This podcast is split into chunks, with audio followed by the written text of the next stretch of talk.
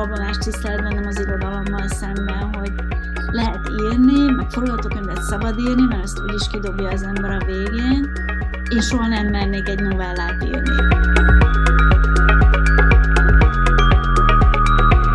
Kultúrában az idő és a szabadság a legfontosabb értékek közé tartoznak.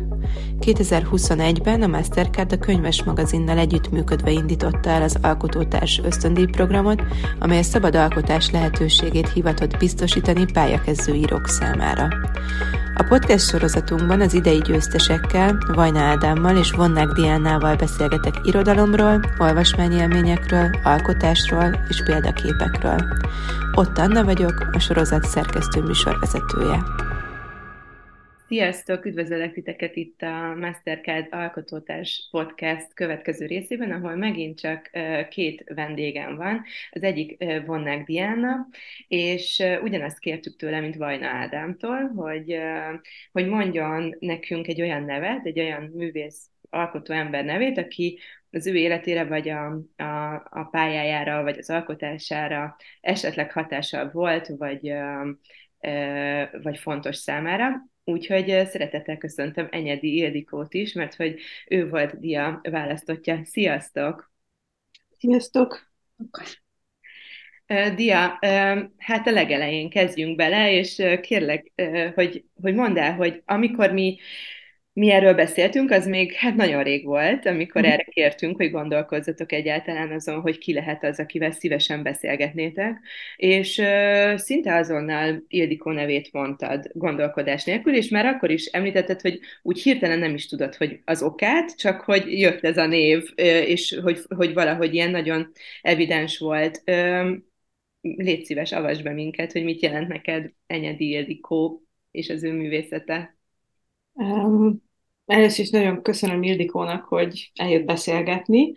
Um, ne, nem vagyok sokkal jobb helyzetben szerintem most azzal kapcsolatban, hogy um, ez egy elég ösztönös válasz volt, és um, azt érzem, hogy hát utólag tudom ezt a dolgot így analizálni, meg kicsit uh, kibontani. Um, a, ami nekem nagyon fontos a, a, az Ildikó filmjeiben, az, az két dolog. Az egyik a Az, azok a szemszögek, ahonnan um, ránéz a világra, ez talán egy, nem annyira egy ilyen magányos szemszögalkotás, mint egy írói, ezt sose tudom a filmeknél, hogy, hogy um, mennyi bennem mondjuk a, mondjuk a vágó, meg az operatőr, meg mindenkinek a, a maga szemszöge, de az a valami, amit a végén um, az ember így meglát, mindig azt érzem, hogy, um, hogy nagyon becsapós, hogy milyen szinte esetleges, hogy honnan nézünk valamire rá, hogy, hogy elsőre, mint hogyha bárhonnan máshol is lehetne. És aztán, amikor az ember a végére ér, akkor, akkor hirtelen összeáll az, hogy, hogy nem, mert az, azt, a, azt az ilyen na, nagyon ilyen finoman kidolgozott érzelmi ilyen, ilyen metszetet, amit, amit ezek a filmek mindig kiadnak, ezt csak onnan lehet megmutatni, vagy szóval van egy ilyen, ilyen elkerülhetetlenség érzés, amiben aztán ez átfordul, szóval azt hiszem ez az egyik, a másik pedig a, az, hogy, hogy, hogy nagyon-nagyon pici, és én úgy érzem, hogy, hogy elvehetetlen elemekből áll össze, tehát hogy nem, nem, nem az van, hogy ilyen nagy erős vonásokkal fölrajzol egy nagyon erős történetet, vagy egy...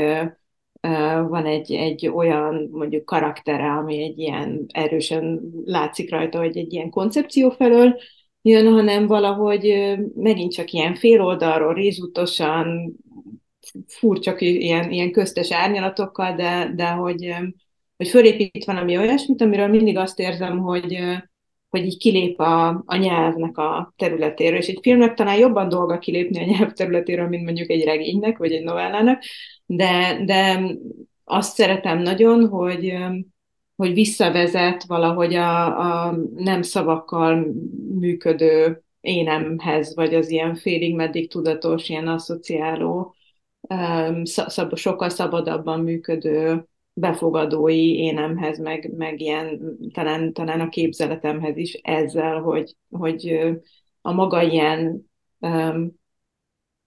nem is tudom, ilyen óvatos, de közben nagyon radikális módján valahogy kiiktatja ezt, ezt a, azt, ahogyan a világot mi fel szoktuk darabolni szavakkal és mondatokkal. Talán, talán valami ilyesmi.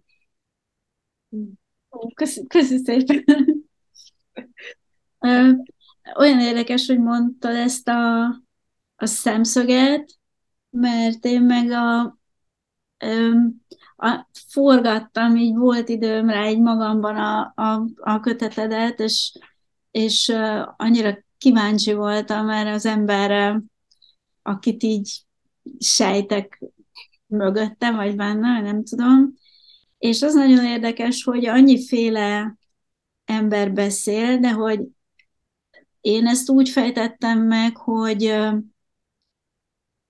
te ott vagy valahogy, hol bemerítkezel abba a világba, igazán látod, vagy igazán átereszted magadon, és azt mondod, hogy akkor én most elképzel, én elképzelem, hogy milyen lehet mondjuk annak az embernek lenni, és úgy kezdesz el beszélni. De valahogy ö, tehát ö, Tehát végig nagyon azt érzem, hogy, hogy te beszélsz, de nem úgy, hogy, hogy ráerőszakolsz valamit másokra, hogy már pedig te ez és ez vagy, és nagyon érdekes, hogy láttam a, a fülszövegben, hogy ö, szociálantropológiával, manapság már csak antropológiának mondják, ö, foglalkozol, én meg valaha szociológiával foglalkoztam, és aztán onnan elsasszéztam. Tehát, hogy, hogy azt érzem, hogy, hogy így átereszted magadon ezeket a világokat, és akkor egy kicsit ilyen hasbeszélőként így megszólalsz. Pont ezt a szót akartam mondani én is, hogy igen, hogy ezek ilyen hasbeszélő gyakorlatok, igen. És, és volt egy olyan kérdésem, de aztán, bocsi, mert aztán folytassuk, ahogy, ahogy itt az etikett kívánja. Szóval csak nagyon érdekelt az, hogy ez erre a kötetre érvényes, tehát azt mondod, hogy oké, okay, most, most így fogok ö, egy, egy, egy füzért összerakni, mert csak ezt olvastam, vagy pedig te így, ö, így, így működsz, vagy pedig ezek kicsit projektek, most a legjobb értelembe véve projekt, és akkor megpróbálsz mást is, meg volt más is, vagy na, szóval ilyenek. Hú, ez jó kérdés. A, a, abban biztos vagyok, hogy, hogy ez a könyv, ez, ez nagyon ilyen, tehát, hogy itt, itt ez kifejezetten szándékom is volt, mert valahogy, valahogy azt éreztem, hogy, hogy olyan könnyen szétválasztja a, a nem is csak az irodalom, meg az irodalomkritika, hanem úgy általában úgy azt szoktuk mondani valamire, hogy ez egy önéletrajzi regény, meg, meg autofikció, másik meg, meg nem. Üm, és, és valahogy volt egy nagyon erős olyan benyomásom, hogy, hogy ha beengedünk egy másik embert az életünkbe, az a dolog, ami, az a, amivé ezt átszírjuk, ezt a, ezt a tapasztalatot, ez valószínűleg nem kevésbé a mi történetünknek a része, vagy az akár az énünknek a része. Tehát, hogy nem vagyunk egymástól olyan nagyon szuper jól elválasztva, meg annyira nagy falakkal elválasztva, mint amennyire gondoljuk. És ezt a szónak a, a, a pusztító, meg az építő értelmében is gondolom, és valahogy itt ez nekem, ez nagyon érdekelt, hogy, hogy mekkora ez a fesztáv, tehát, hogy mennyire mennyire um, tudunk így egymásba tulajdonképpen átszűrődni. Ez biztos, hogy ez a fajta érdeklődés, ez nem ezzel a könyvvel kezdődött, és emiatt talán nem is lesz vége ezzel a könyvvel, de, de szerintem talán nem, hát nem ez lesz talán a fő tárgya a következőnek, úgyhogy um, az lehet, hogy, hogy nem ennyire látványosan, vagy ennyire nyilvánvalóan erről fog szólni a többi, de nem is tudom, hogy ez belülről látja az ember egyébként jobban, hogy ilyen-e, vagy mások látják-e rajta jobban.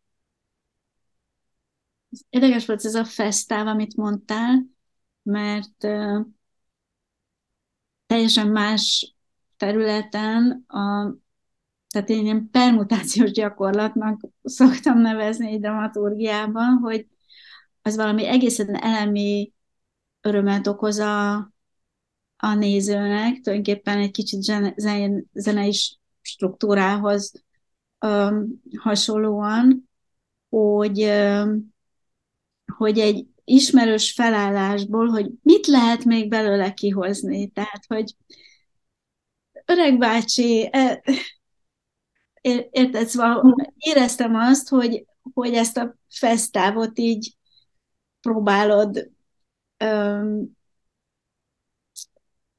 hogy mondjam, tehát el, eljátszani mindezekkel a lehetőségekkel, tehát, hogy, hogy nem csak ezek a, az erős élmények, arról is szerintem tök jó lenne, ha beszélnél, hogy, hogy ezek, hogy kerülsz öm, ezekre a helyekre, és miért, öm, de hogy, hogy akkor oké, okay, most van egy öm, koncepcióm, még akkor is, hogyha esetleg ez én természetesen jött neked, és akkor nézzük meg ennek a, a szélső eseteit is. Szóval, hogy, hogy nem tudom, hogy volt-e benned ilyen, amikor összeállította, tehát a kötet szerkesztésnél mondjuk. Hogy ami nagyon-nagyon távol van, hogy annak hát, a hogy, hogy még mekkora, ö, ö, mekkora legyen ez a fesztál vagy. Szóval, hogy uh-huh. hány, hány variáció, milyen... Tehát azzal játszani, hogy tehát elkezdi az ember olvasni, egyes szem, első személy, aha, igen, akkor elkezd az ember azt gondolni, hogy jó, de akkor ez most nem a...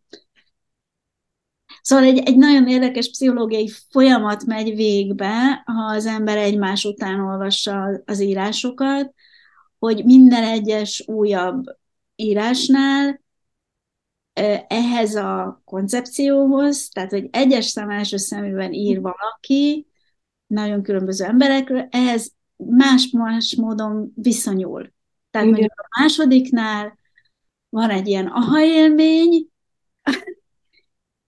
és aztán egy, tulajdonképpen mint, mint minden jó irodalom, egyfajta ilyen edző öm, pad is, vagy nem tudom mi, tehát az ember így újra definiálja magát, pláne, hogyha novellákról van szó, hogy egy kicsit mindig más, más módon fogalmazza meg azt, hogy akkor ő most ebben hogyan is vesz részt, vagy mint olvasó hogyan is létezik. Igen, szerintem ez sokaknak valószínűleg fárasztó is, vagy szóval, hogy ez, egy, ez az edző, edzőpad, ez valószínűleg igen, ez egy nem, ebből a szempontból ez nem egy könnyű, vagy nem egy ilyen kedves könyv talán, hogy sokat követel, tehát hogy sok különböző helyzetben látja be az olvasót, ha az olvasó hagyja, és talán ez nem mindig kényelmes. De ha meghagyja, um, akkor meg kifejezetten játékos, tehát megvan az az öröm, amikor uh, jön megint a téma, de most molban, meg egy kicsit... Azt, azt, tehát amikor volt már egy, egy jó adag novellám, akkor elkezdtem megpróbálni meg úgy felfejteni, hogy mik benne a közös ilyen motívumok, vagy mik azok a, a, a nem is tudom, a figyelemnek, mik azok a fókuszpontjai, amik így átsejlenek rajta, és akkor azt megpróbáltam elkezdeni rendezni, és akkor kijött mondjuk két-három ilyen nagyobb csomag, a, a A szülőség volt az egyik, vagy ilyen, ilyen, ezek a nagyon közeli rokoni viszonyok, aztán a, a, az idegenség érzet volt egy másik, vagy szóval, hogy ez az otthon, mit jelent otthon lenni, meg nem otthon lenni. Volt egy, volt egy pár um, ilyen, ami így kirajzolódott, és akkor emelle, ennek a mentén elkezdtem őket csokrokba rendezni, ezek át is fettek egymással, és olyan tervem nem volt, hogy egy konkrét számú novella legyen, vagy valami ilyesmi, de, de például már emlékszem, hogy amikor az utolsót írtam, azt már úgy írtam, hogy azt éreztem, hogy ez hiányzik. Tehát, hogy, hogy, hogy az utolsó, amit írtam, az a, a, a Mozdulatlan víztükör című a, a, a két középkorú nő, meg a szülőkutyák történet volt, és ott, ott abszolút volt egy olyan érzésem, hogy ez mintha egy olyan életszakasz lenne, vagy egy olyan, olyan helyzet, vagy egy szemszög, ami Ami, ami fontos, hmm. hogy ö, belekerüljön. De nem tudom, ezeket sose tudtam jól megmagyarázni, hogy miért. Szóval nem volt bennem egy ilyen konkrét tudatos szerkesztés, hogy legyen benne, mit tudom én, hány éves, meg ilyen, tehát hogy ilyen enciklopédikus igényem nem volt, hanem um, nagyon, hát ilyen intuitívet dolgoztam valahogy, de azt éreztem, hogy az, az még kell vele, tehát hogy valahogy, valahogy így. Um, az, az is valami módon azért egy ilyen zenei szerkesztés, tehát hogy um, igen, az intuíció meg a meg egyfajta tudás, hogy Együtt, együtt dolgozik. És arra emlékszel, hogy szóval ebben a kötetben, hogy mi, mi volt az első, amit írtál? Az, ami a kötetnek a legutolsó szövege, az nem csak, hogy ennek az első, um, vagy igen, tehát nem csak ebből a kötetből az első szöveg, amit valaha írtam, hanem az a legelső szépirodalmi publikációm is eleve, tehát az... az um, Az a legelső novella, amit valaha írtam, ez a um, nagymamának a, a valamelyes demenciájával, illetve hát a halálhoz közeledésével számot vető unokának a, a története. És nem baj, hogy így még kérdezgethetek? Szuper, Ildikó, bármennyit kérdezgethetsz, bármennyit. E- Mert az is olyan érdekes, a, a Murakaminak olvastam azt, ahogy, ahogy ő elkezdett írni. Um,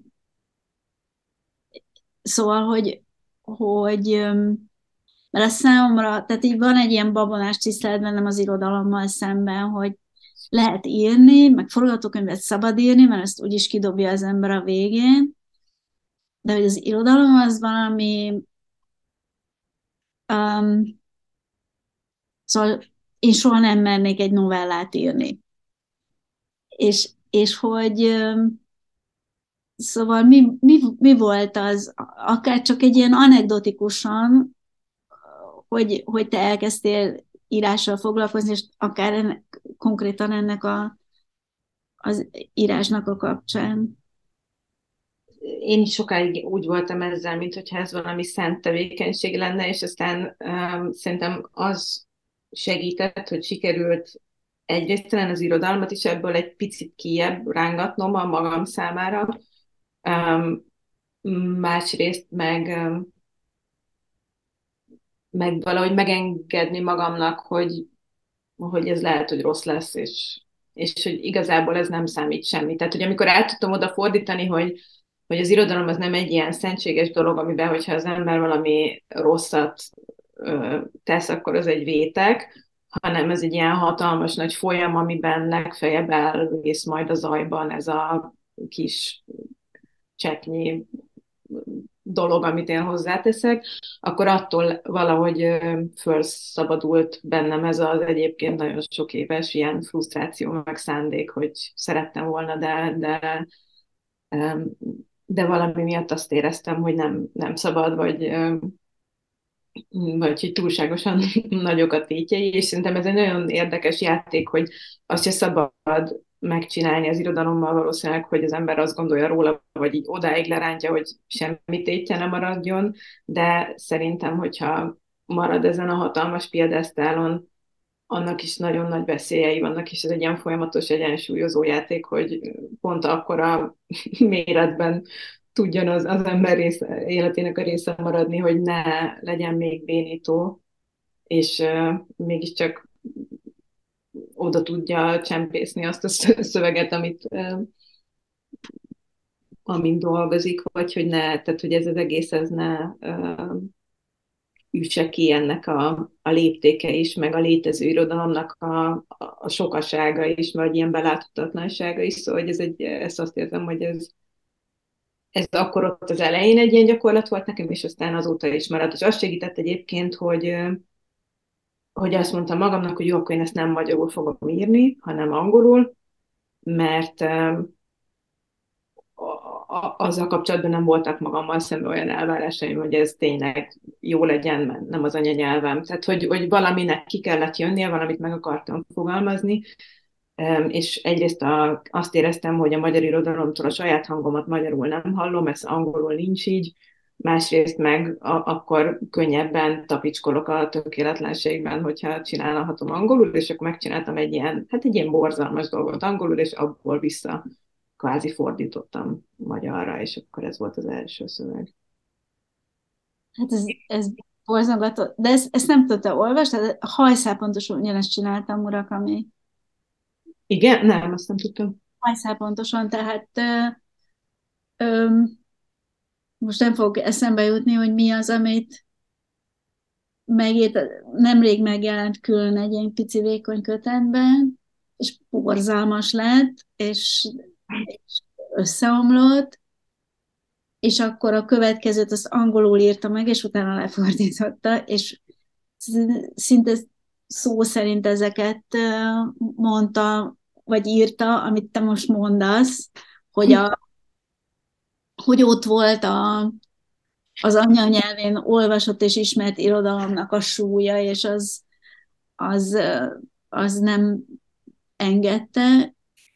Most, ahogy hallgattalak titeket, és az irodalomról, ahogy beszéltetek meg ezekről a néha gátló babonákról, vagy viszonyokról, az jutott eszembe, Ildikó, hogy amit mi legutóbb láthattunk tőled, az a Feleségem története a Füst Milán regény alapján, és hogy nagyon kíváncsi vagyok, hogy akkor ezt, melyik volt ez a pont, amikor összegyűjtötted a bátorságot, és hozzámertél nyúlni, mert akkor én valamiért azt gondolom, ahogy mondtad, hogy forgatókönyvet gyakorlatilag bárki írhat, maximum kidobja a kukába, de hogy van az irodalom felé egy ilyen, egy ilyen viszonyod, hogy, és a Füst Milán regény neked fontos, nyilvánvalóan ezért is foglalkoztál vele, de hogy hol, hol, hol volt ez a pont, amikor megengedted magadnak, hogy hozzányúlj és dolgozz vele? Hát az első játékfilmem az én huszadik századom uh, utómunkái alatt kezdtem el írni a forgatókönyvet, tehát nyolcvankilenc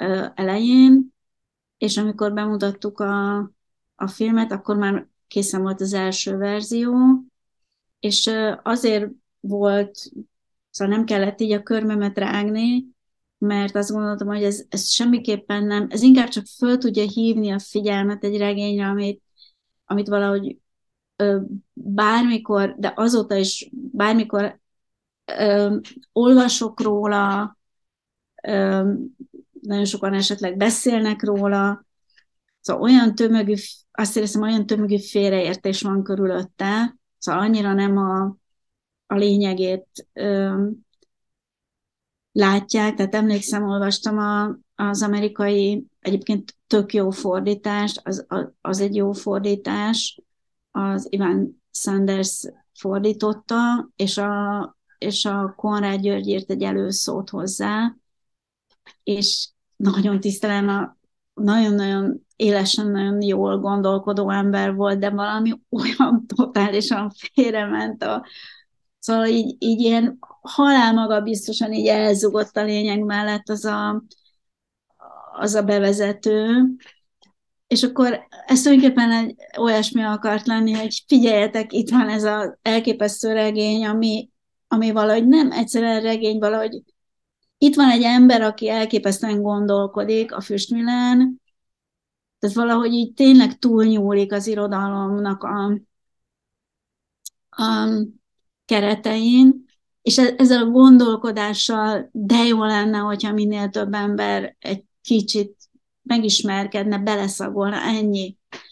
Tehát nem azt gondoltam, hogy most ezt a regényt akkor most megfilmesíteni, hanem azt gondoltam, hogy a, a Füst Milán írásai közül ez az, ami a leg... Ö, ilyen user-friendly, tehát egy, ami a legmegközelíthetőbb ö, ö, filmes eszközökkel, úgy, hogy, hogy valahogy az, ami fontos benne, az, az így mégis így át, átsüssön, és aztán, amikor nem kaptam meg a, a, a jogot, tehát nem, ö, nem csinálhattam meg, az tényleg olyan volt, mint amikor egy ilyen, ilyen gyors vonatnál hirtelen így kitesznek egy egy sorompót, és akkor ezzel el kell fékezni, és akkor csináltam is egy pici, um, egy ilyen kis nulla forintból egy ilyen kis hét mesicskés, az a címe, hogy Téli hadjárat, és az, ez minden voltam egykor. Uh, ennek a kötetnek bizonyos elemeit emeltem ki, és hét pici mesét készítettem belőle, megint csak azért, tehát nem a narratív um, erényei miatt, hanem a, a, a gondolatok miatt, amik ott, ott még elemibb, csupaszabb módon um, jelennek meg. Ugye azt hitte, hogy elveszettem aprója, és, és helyette írtam meg, úgyhogy hála Isten, hogy azt hitte.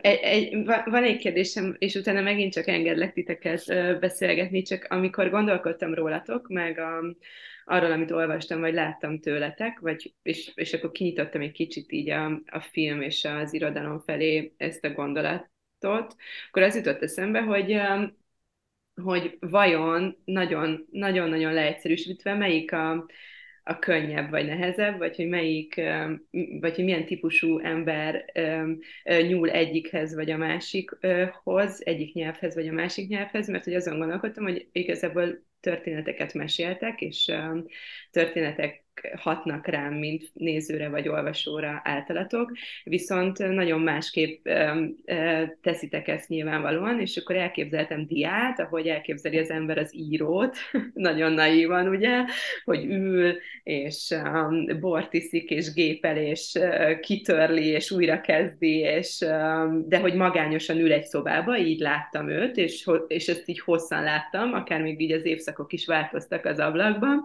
és akkor láttam Ildikót, aki ugyanezt teszi, de utána nagyon-nagyon sok ember veszi őt körül, és nagyon-nagyon sok ember kell ahhoz, hogy, hogy, hogy az a történet végül, az a történet legyen, ami ott egyedül megfogalmazódik az íróasztalnál, és, és akkor azt gondoltam, hogy Ildikónak biztos, hogy sokkal nehezebb helyzete van, mert hogy nagyon sok emberen múlik, hogy, hogy, hogy végül ez lesz a történet, aztán utána azon gondolkodtam, hogy de hát végül is ott van ez a sok ember, aki segítségére lehet a tudásával és a tehetségével, és, és egy csapatmunkává nőhet ez a projekt.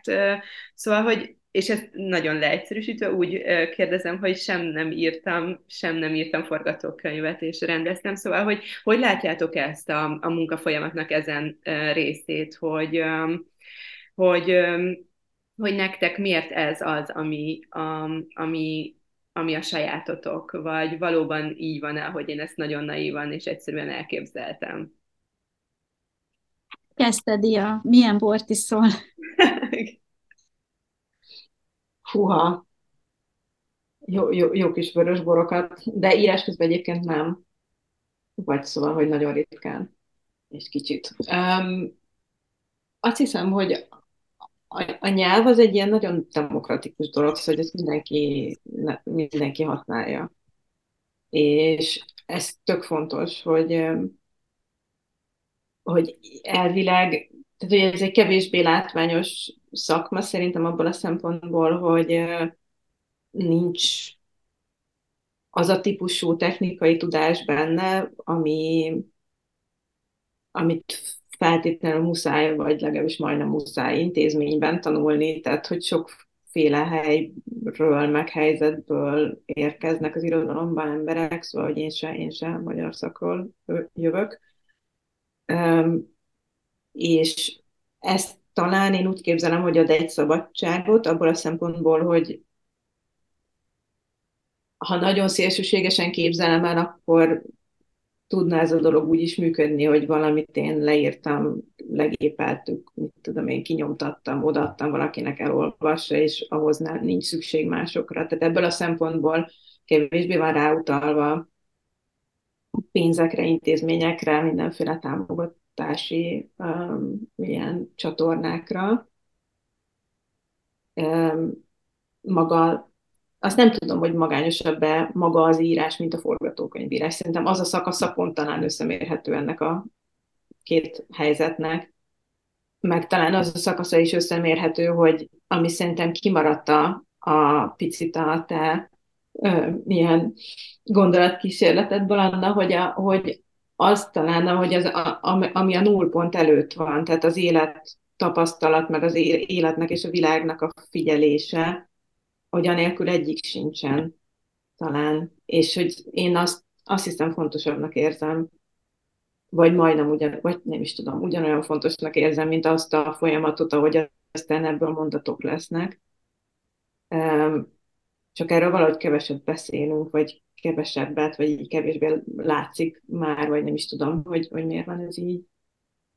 De hát utána, utána meg igen, valóban ez egy magányos dolog, és aztán, a, aztán jön a kevésbé magányos része, ami a szerkesztővel, meg az esetleg az előolvasókkal a közös munka, de az igaz, hogy nincsen benne az a típusú csapathelyzet, ahogyan a, a félig nyersanyag fölött több embernek a szempontjai egyszerre érvényesülnek, szóval ebből a szempontból talán más lehet, de hát nem csináltam filmet. Azt tudom csak, hogy, a, a, ha, hogy én el lennék veszve, hogyha bármilyen értelemben be kellene lépnem a, a, a filmbe, mint szektorban, mert, mert um, sokkal kevésbé tudjuk szerintem kívülről, hogy mi ez a folyamat, meg hogy néz ki, meg ki mit csinál benne.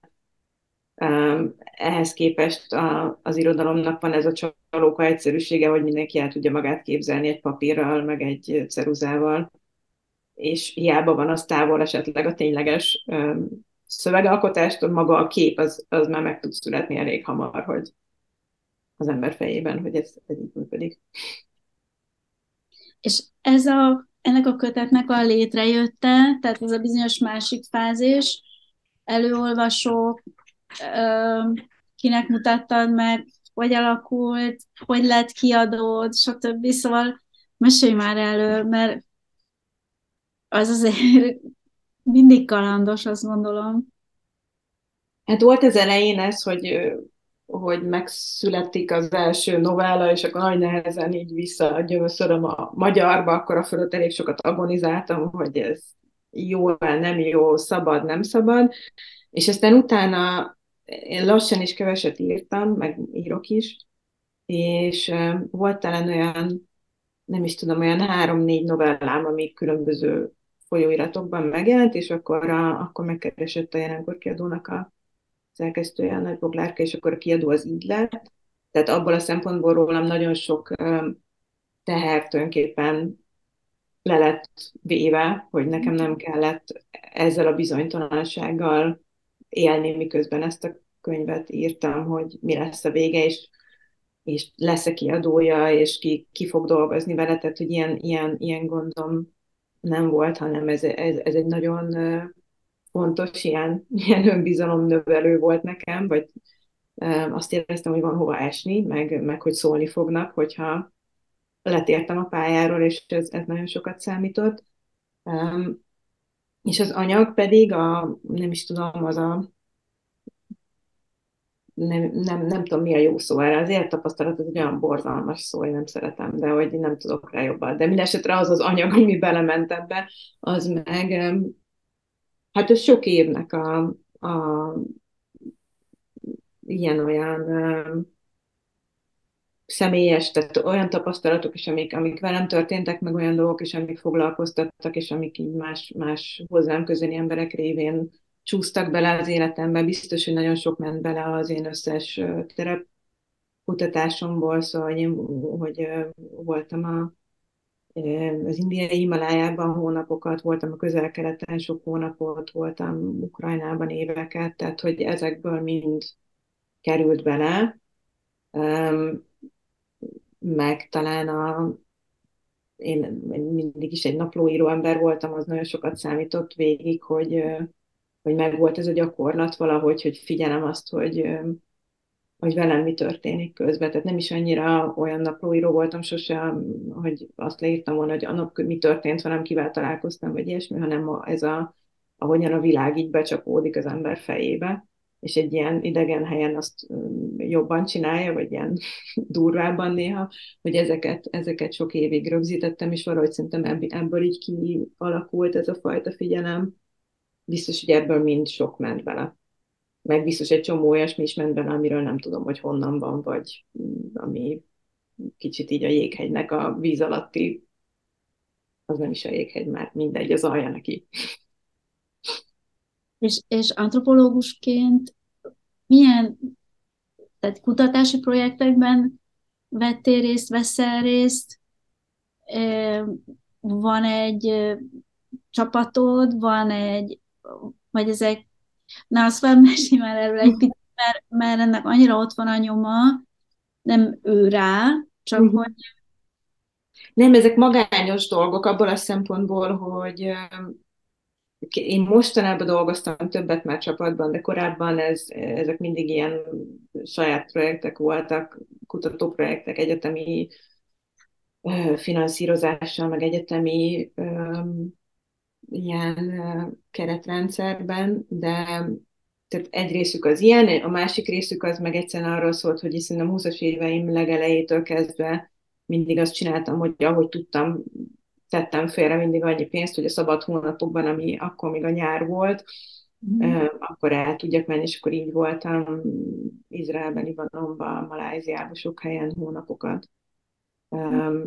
Tehát ezek, akkor azok, azok egyel szabadabbak voltak, mint a, mint a um, kutatóprojektek, um, mert ott különösebb cél nélkül voltam ezeken a helyeken, de bizonyos idő után, vagy például Ukrajnában a hiába voltam először úgy, hogy egy, egy teljes évet a doktori kutatásom miatt, ahogyan visszajárok ott, már nem mindig tudom én ezeket jól elválasztani, hogy nekem most éppen mik a kérdéseim, amivel érkezem, mert egyszerűen fölgyűlik, tehát meg, megtelik másfajta jelentésekkel, egy idő után ilyen önálló élete lesz. Szóval, hogy ez kicsit majdnem egy ilyen életformává vált szerintem, aminek amikor én elkezdtem írni ezt a könyvet, akkor ezt szerintem olyan öt-hat éve éltem így, azóta megállt még tovább, én nem tudom, négy év vagy hány, sok, öt, nem is tudom hány, több. Szóval, hogy most, most arra meg még, még több, még több ilyesmi gyűlt fel, talán. Mi volt a doktori témád? Um, arról szólt, hogy mi történik egy olyan várossal, amit nem bombáztak le a második világháborúban, de kicserélődött a lakosságának a nyolcvanöt százaléka, és ez egy nagyon, történet, nagyon uh, régi történeti belvárossal rendelkező hely, és hogy az újonnan odaérkező emberek és intézmények ezzel az egészen mit kezdenek, tehát hogy hogyan lehet emlékezett politikát csinálni egy ilyen helyen, ahol ráadásul minde, mindeközben um, egy ilyen kilencven év leforgása alatt ötször cserél gazdát a város. Ez a Lviv-Lemberg nevű nyugat-ukrán város. Lemberg, igen. igen. És meg főleg így a, a késő szovjet, meg a poszt-szovjet évtizedeiről szólt. Fú. Ez nagyon érdekes. És ö, mondd, hogy amikor, hát az tényleg szuper, tehát egy ilyen királyi út, vagy nem is tudom, hogy a jelenkor kiadó keresi meg az embert, hogy mit mondott a Boglárka, arra emlékszel, amikor megkeresett? Nagyon... Uh... finoman bánik a szavakkal, és kevés, kevés jelzőt meg, szóval kevés, az, főleg az ilyen korai időszakban nem volt egy ilyen, nem is tudom, egy ilyen nagy vallomásos dicséret, vagy nem így kell elképzelni, hanem egy kérdés, egyszerűen azt kérdezte, hogy én akarok ebből könyvet írni, mert hogyha igen, akkor, és van-e már esetleg elígértem-e már valahova, mert hogyha akarok, és nem ígértem még el, akkor, és valami, hát egy fél mondat volt arról, hogy tetszett neki. De hogy nem, hogy olyan... Hát de maga az ajánlat. Pontosan, tehát szerintem itt, itt, itt igen, igen, tehát itt nem azt hiszem, hogy azért sem mondott semmit, mert ezt pontosan értette ő is, hogy nem a jelzőkkel mondja. És az, hogy így először végig galopozni ezen, hogy aztán van egy... címlap, van egy főszöveg, van egy fotó, van egy tipográfia, tararám, meg maga a szöveggondozás, szóval, hogy ez a folyamat, ezt hogy élted végig? Tehát amikor az ember először él végig valamilyet, akkor, akkor az így gondolom, vagy nekem legalábbis amikor először csinálok valamit, akkor így beégnek uh-huh. ezek a dolgok. Kicsit az jut eszembe róla, mint amikor a öt éves gyerek a csúszda parkban így a... viteti magát a vízzel. Szóval, hogy, hogy volt bennem egyfajta ilyen bizonytalanság, hogy ez most hogy lesz, mi lesz, mi történik, és hogy én ezt egyáltalán nem látom be, hogy ezt, ezt, ezt az utat, ami előttem van, egyszerűen azért, mert, mert először történik. És nem is, arra meg nem is mertem egyáltalán gondolni, hogy utána mi lesz, szóval így mindig azt próbáltam csinálni, hogy a következő lépésig lássak csak, és aztán majd alakul magától minden, valahogy, valahogy így, így voltam. Hosszú volt, meg pont belecsúszott a, a koronavírus, és, és azért egy ilyen kitartott, ilyen Tavasz, tava, egész tavasszal, meg nyáron egy ilyen lassú módon szerkesztettük, és akkor utána jelent meg ősszel.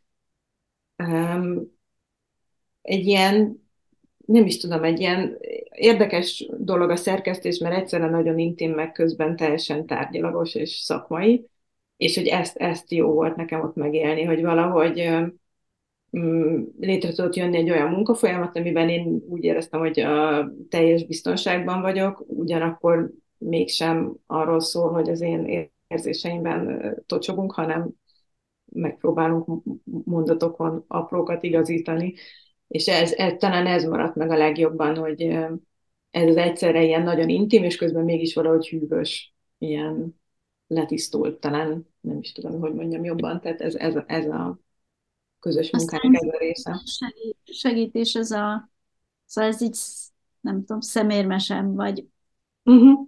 vagy nincs ez a... Igen. Azon gondolkodtam, ahogy így beszélgettetek, főleg az elején a dia látlakjáról, hogy, és a nézőpontokról, meg hogy ezt a nagyon... hogy nagyon sok mindenkit látunk, és nagyon sok hangot hallunk, és nagyon különlegesek ezek a világok, hogy uh, ami most dolgozik, Ildikó, te tudod amúgy, hogy most mind dolgozik a dia? Nem.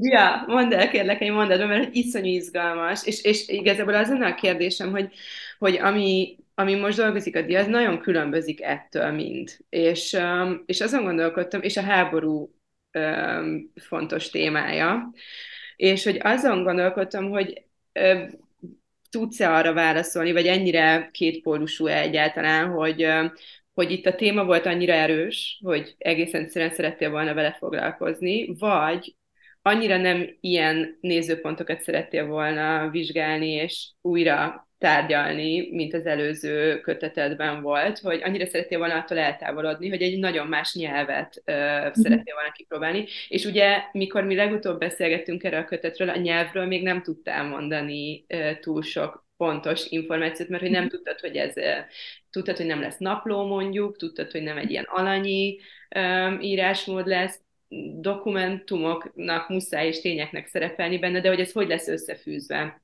Ezt, ezt akkor még nem tudtad. Szóval, hogy erre lennék kíváncsi, hogy, hogy, hogy, hogy mi, mi volt a döntés oka inkább, és hogy mi, mi lesz most ez a nyelv.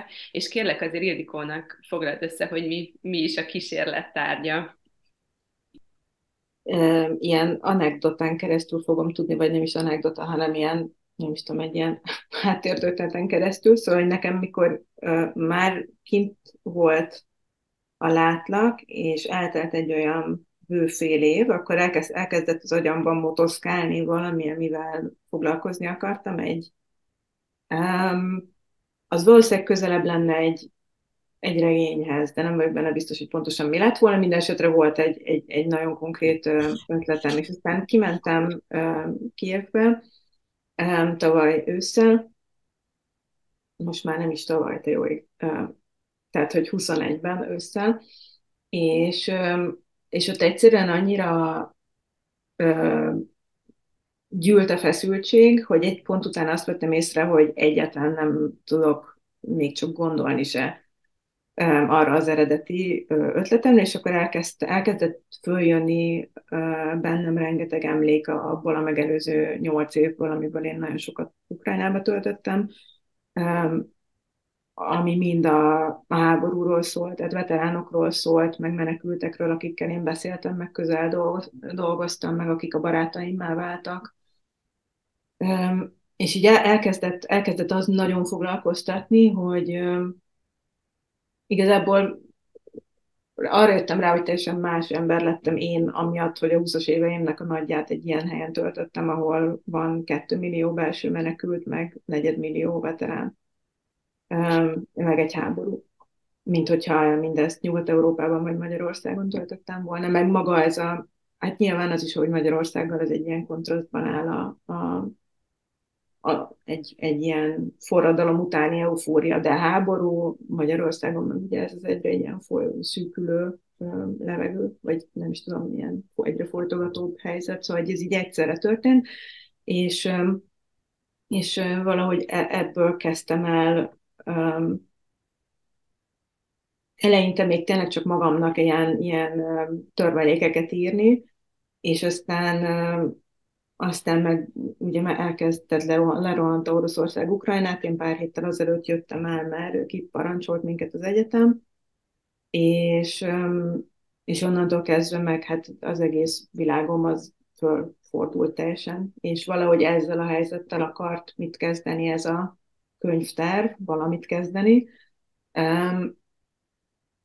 és hát van bennem rengeteg kérdőjel még mindig, mert egyrészt nem, szóval, hogy nagyon más most ebben a háborúban élni, mint a megelőző nyolc évben. Um, nagyon nehéz visszanézni nekem oda, tehát a február huszonnégy előtti én, az egy nagyon távoli valami lett, meg az, ami, ami ahogyan akkor éltünk, meg voltunk um, szerteszét Ukrajnában, az egy, nyilván ez egy olyan már soha nem lesz. Um, és akkor ez, ezek a kérdések még azért mitől vannak bennem, hogy itt ennek a könyvnek mi lesz a jelen ideje, um, hogy ez mennyire tud foglalkozni ezzel a kataklizmával, vagy vissza tud-e nézni csak oda, ahol éppen ezt az érdekelt engem nagyon, hogy mi történik, mi történik amikor elveszíti um, egy társadalom a békét.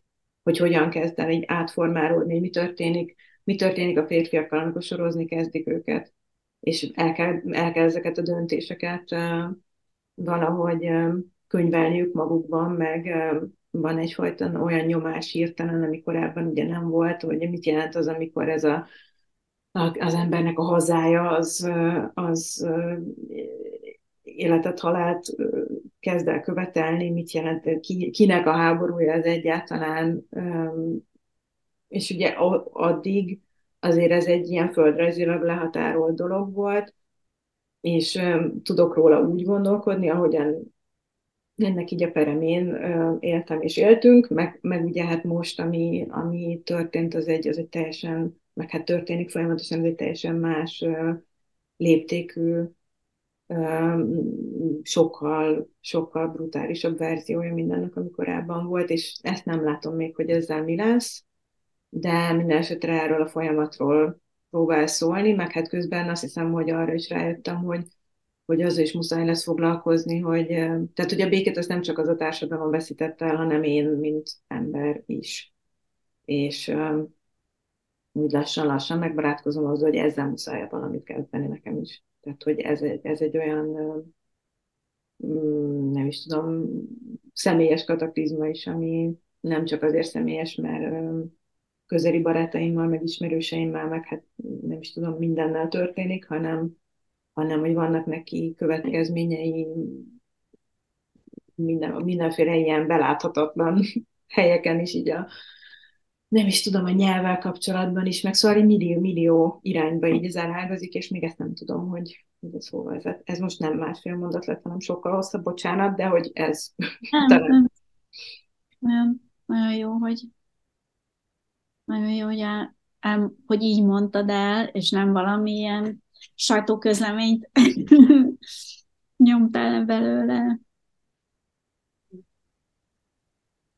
Az a helyzet, hogy um, lassan um, el kell köszönnünk egymástól, de um, még, még, még egy utolsó kérdésem mégiscsak lenne, mert uh, mert engem nagyon érdekel ez, ami, ami, ami az ösztöndíjnak a sajátja, és szerintem az egyik legjobb um, része. Ez a, ez a két, um, két első mű közötti lét um, izgat engem, és, és ugye most már harmadszorra uh, fogja a zsűri valakinek odaítélni, ezért már sok-sok alkotóval beszéltem erről az időszakról, és nagyon érdekes tényleg, hogy nincs, nincs két ugyanolyan, um, és mégis egy nagyon ilyen, nagyon, nagyon zűrzavaros időszak tud az lenni. És Ildikó, én, én nagyon kíváncsi lennék, hogy te emlékszel arra, um, arra amikor a, az első filmed után egy másodikkal kellett, um, vagy a kellett, az, az valószínűleg nem jó szó, de hogy a másodikat elkezdett csinálni, vagy megfogalmazódott benned az a, az a vágy, hogy újra filmet uh, csinálj. És mert hogy úgy képzelem, hogy ott az elsőnél az ember bemutatkozik, és, és megmutat valamit magából, és akkor nagyon sok mindent vár tőle utána, mind a szakma, mind a, a közönség. És hogy ezzel nagyon nehéz lehet mit kezdeni. Um, hogy te hogy élted meg azt az időszakot? Hát én két okból kicsit védett vagyok minden ilyen elvárással szemben, mert ö, ö, munkahelyzetben tök jól kommunikálok, de, de van, szóval vannak autisztikus vonásaim, és, ö, és egyszerűen egy csomó ilyen elvárást nem érzékelek. Tehát most már így retrospektíve tudom, hogy aha, igen, de szóval valahogy annyira el, el van az ember magában, hogy, hogy ez se pozitívumként, se súlyként nem jelenik meg. Az is jó volt, hogy a, a, az első film, tehát az én huszadik századom után mindjárt megszületett a, a, a lányom, tehát maga az, tehát az első terhesség, annak az minden, amit először csinál az ember, akkor minden egyes fázisan annyira, tehát így kitágul az idő. És aztán tulajdonképpen egy picit túl korán is kezdtem el írni, tehát kellett volna ö, oldottabban, nyugodtabban babázni, és csak azt csinálni. kilencvenötben jött ki a második filmem, a Bűvös vadász, ami Velencében volt versenyben, és ö, ö, hét darab producerem volt, akik folyamatosan egymást próbálták átvágni. Ö, nem volt egy, ö, tehát csodálatos ö, kreatív partnereim voltak, de nem volt egy ö, ilyen szempontból egy hú de jó élmény, tehát nagyon sokat kivett belőlem az, hogy, hogy tulajdonképpen nem hagytak nyugodtan dolgozni.